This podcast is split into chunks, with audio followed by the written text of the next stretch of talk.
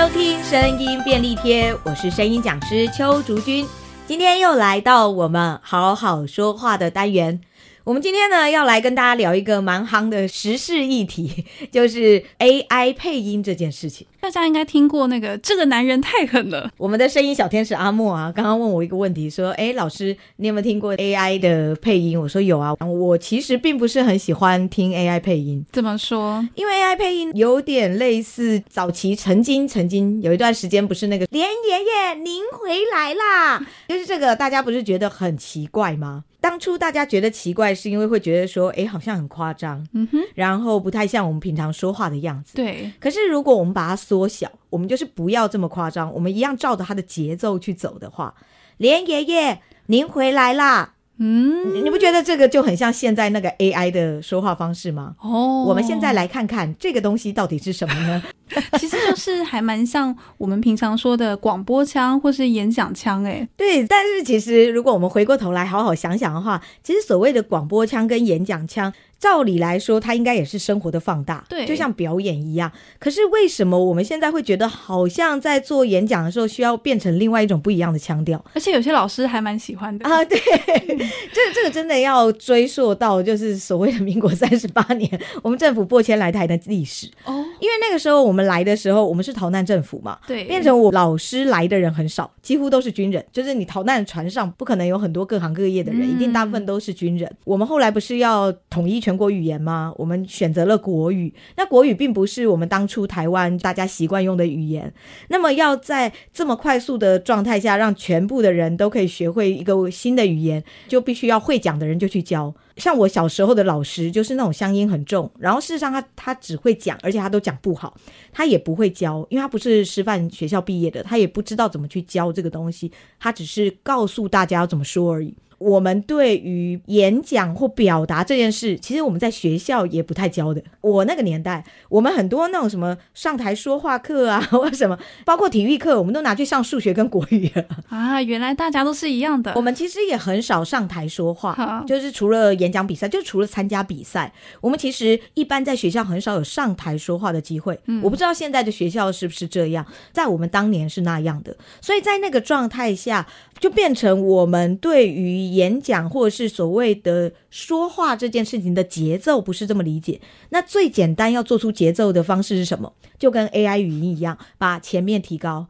所以就会变成各位老师、各位同学，今天我要演讲的题目是，就是一样是前面起来，后面是也不能说平的，因为我们比 AI 好一点，嗯，但是它的起伏会是一样的。可是我们常常在表达，我常常在表达的课的时候跟同学说，只要你的起伏长一样，就叫做没有起伏，因为观众就会疲累，所以他们就会不知道你在说什么。所以现在我们所谓的演讲腔，其实它并不是真正的演讲腔。我们如果真的是带有情绪的在说，刚刚就是所谓的演讲时候的开场，它应该是各位老师、各位同学，今天我要演讲的题目是，大家会发现各位老师。我可能提起来的地方不会是在各位，因为我想强调的是老师嘛。哦，所以我可能会放在后面，我就不会是各位老师、各位同学。为什么我会放在后面？你看我们在跟别人说话的时候，我们不要讲各位老师好了，我们就以你好这两个字来做示范。嗯如果今天你要跟对方说你好的时候，如果今天他是一个客人，你会怎么说？你好，点头，也类似要敬礼的那种概念。对，是的。所以为什么各位老师、各位同学，我们的重点会在后面？因为我们会有点类似要鞠躬、要敬礼，所以我们会是各位老师敬礼起来，刚好提起来的地方会在老师，而不是在各位，所以他才会有一个有点表达恭敬的那种感觉。也许他心里很不屑，没有。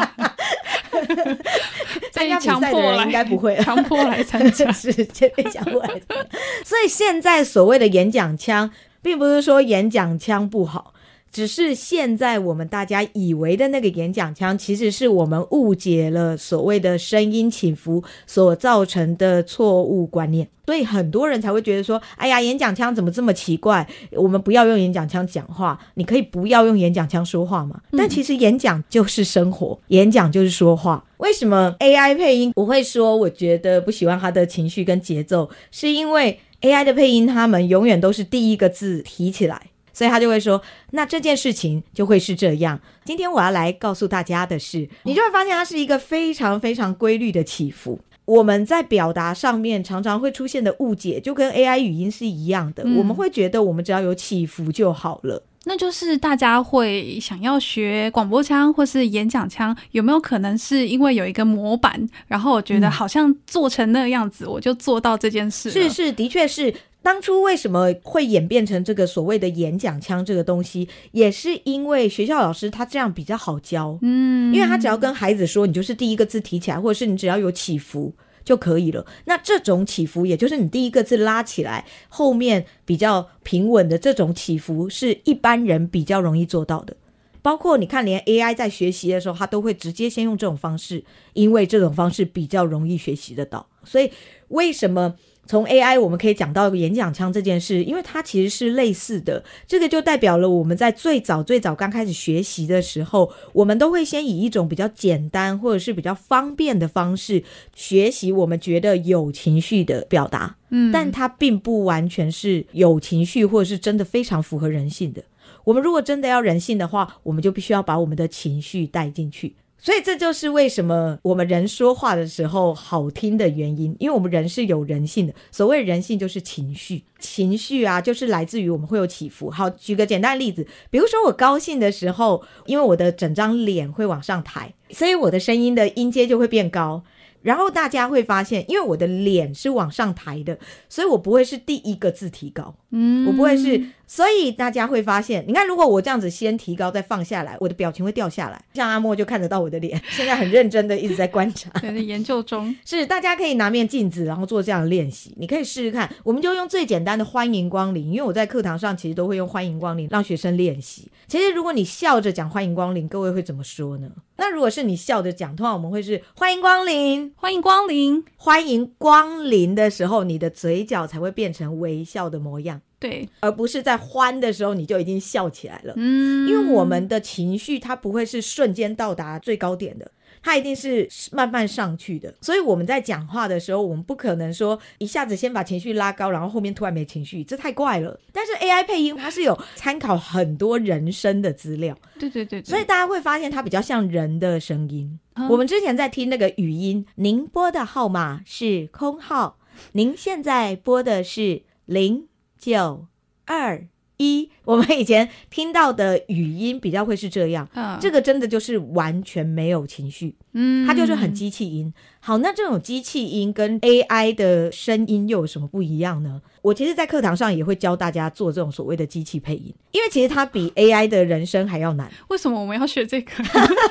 为什么要学这个？是因为大家都会说，老师，我声音很平，所以我像机器人。嗯，哦，不不不，你声音很平，你不是机器人，你还是人呢。你是一个声音很平的人哦。对，因为机器人它真的是发单音，你们会发现这个声音呢、啊。我们刚刚说 AI 语音，它是不是第一个字还会提起来？对，好像有点起伏，跟人很像，只是是面无表情、没有情绪的一个人。可是机器它会是，它会是一个字一个字说的。今天大家。我们光听阿莫讲四个字，其实各位可以自己试试看。今天大家，你看他刚刚讲四个字，他就是今天，你会发现他的天就提高了。对，为什么？因为你的脸很难不动啊，各位。你在说话的时候，你很难让你的表情是僵硬的。所以我们在配那种所谓的机器语音的时候，我们真的要做到完全的面无表情，而且每一个字的力量跟声音都要是维持一模一样。今天大家。就是要一个字一个字丢出去，而且是很稳定的。面瘫脸可以这么说。你现在把你的手放在你的耳朵旁边. 然后往前推，直线的推。一、二，这个一跟二，刚刚阿莫的一跟二是不是就比较接近了？好难哦。是，所以其实它是很费力气的。对。所以如果我们在配这种语音的时候，其实它很累，因为你不能有表情。你完全不能有表情，你要违背人性。可是 AI 的语音，它其实还有一点点人性，因为你至少还可以有一点起伏。只是说你可以很轻松，因为你就不用表情。我举一个最简单的例子，比如我以说故事：从前，从前，在森林里住着三只小猪。如果我们是以 AI 来说故事的话，它会是。从前，从前，在森林里住着三只小猪。这个就是 AI 语速，就是没有表情。会不会有人觉得还是不错听？当然，当然，因为其实你会发现，我虽然没有什么情绪，可是它是符合人性的，大家就会觉得它还是人，以为它是一个人在讲话。如果你对于情绪并没有那么大的需求，你只是希望得到那个内容，嗯，那你当然就还是定可以听得下去。所以这也是现在 AI 语音大家会觉得比机器人好。如果是机器人，它就会是从前从前在森林里住着三只小猪。这种你当然就会觉得，哎，这就不是人了嘛。对，非我族类，我们就会有一种排斥感。可是对于 AI，我们的接受度可以比较高，就是因为我们会觉得他至少是个人，嗯，只是情绪比较平而已。所以它其实就像我们生活周遭的一些人，所以你就会觉得 AI 好像也是我们的一份子。嗯，这就是我们对于 AI 配音也是可以的一个很重要的关键。现在你看什么影片都是大部分 AI 配音，因为方便啊，快速，那五分钟就弄好。我们还要后置，还要剪接。我们一个二十分钟的一个节目，我们甚至有时候都还要。花到两三个小时以上在制作，以 AI 来帮忙的话，电脑不管怎么样，它就是跑得比较快嘛。对对对对对，它就是讲究速度。可是如果我们要讲究情绪的话，好，在以刚刚的“从前从前森林里住着三只小猪”这句话来说，我们甚至可以分成很多种。开心的就会是“从前从前在森林里住着三只小猪”。你会发现刚刚那句话，它的节奏其实是非常多层次的。从前从前。在森林里，森林里我还会做一个延伸，因为它是一整片的。从前，从前，我我不是在第一个字提高，我会是在第二个字提高。嗯，为什么？因为两个从前重复，代表我们是强调嘛。嗯，那强调的话，通常我们会是第二次的时候会再更强烈，好让那个情绪再更强化。那如果我在前面就强调会怎么样？一开始很强化，从前，从前。所谓的朝三暮四这句成语，你有听过吗？啊、我说给猴子早上三颗果子，晚上四颗，他们就生气；早上四颗，晚上三颗，他们就开心，就觉得诶四颗比较多。小孩子也是这样哦，不要说猴子，其实你会发现孩子也是，这是一种心理学的一种概念了。就是我们一开始拿到多，你就会想要更多。嗯，当你拿到少的时候，你就会觉得嗯，怎么好像变少了。我是不是吃亏了？可是你一开始只拿到两个，然后突然给你四个，你就会觉得哇，好，我我得到更多啊！一切都是人性，所以在声音上，我们其实也是会遵循这样的原理。你如果一开始是从前从前，大家就会觉得，哎，你声音怎么突然变弱？是不是没力？哎，你没气了吗？可是如果我们是从前从前。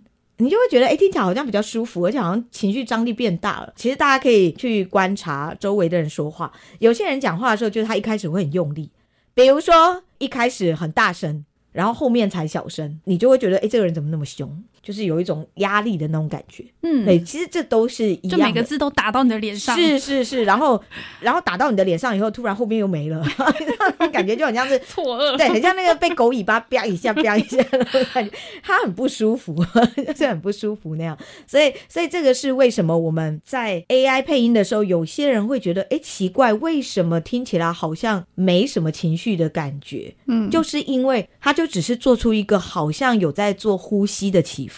因为我们说话，我们在配音里面叫做音断气连，就是我们这个呼吸会让你的声音是有起伏的，不会每个字是平的。所以 AI 的配音它有做到所谓的这种起伏，让你觉得他是个人，可是他缺少的是情绪。你看我刚刚是开心的讲，我如果要把它做成比较悬疑的，从前，从前，在森林里住着三只小猪。哦，恐怖的小猪会吃人，最后你会觉得什么鬼？不过就是猪而已，讲成这样 是怎么回事？然后你也可以把它做成是另外一种情绪，比如说像这样：从前，从前，在森林里住着三只小猪。你就会觉得这故事不是那么欢乐，嗯，他可能这三只猪它有一些比较坎坷的生活经历之类的，大家就会发现，其实我们人的情绪是非常非常多样化的，这、就是我们之所以为人的原因。为什么机器人现在还没有办法取代人类？就是因为他们没有情绪。所以 AI 配音不是不好，只是有些人会觉得说，诶，为什么我好像听不习惯 AI 配音？嗯，因为他缺少了情绪，所以你会觉得他有跟你说话，可是他好像不像朋友，就不像朋友在跟你说话。嗯，因为我们在跟任何人说话的时候，我们一定都会带有情绪，而 AI 的配音它缺少的就是情绪而已。希望今天的节目呢，然后让大家对于现在很夯的这个 AI 产业有一点点的了解。另外呢，也可以更加的体会到我们这些声音工作者的重要性。没错，没错。素人跟声音工作者最大的差别就在于，我们能够随时随地去控制我们的声音情绪，在瞬间，就像我刚刚示范笑的声音，或者是各种什么悬疑的情绪，可能很多人需要酝酿一段时间才能做出来，可是我们可以立刻马上就做出来，这就是声音工作者的专业。那我们今天的节目就到这边，喜欢我们的节目，记得要订阅，还要分享哦，记得还要给我们五颗星。如果有任何的问题，或是有什么想要询问我们的，都很欢迎留言给我们。如果对于声音想要更进一步的了解，也很欢迎到我们衍生说一方的官网上了解我们的课程讯息。我们下次见，拜拜，拜拜。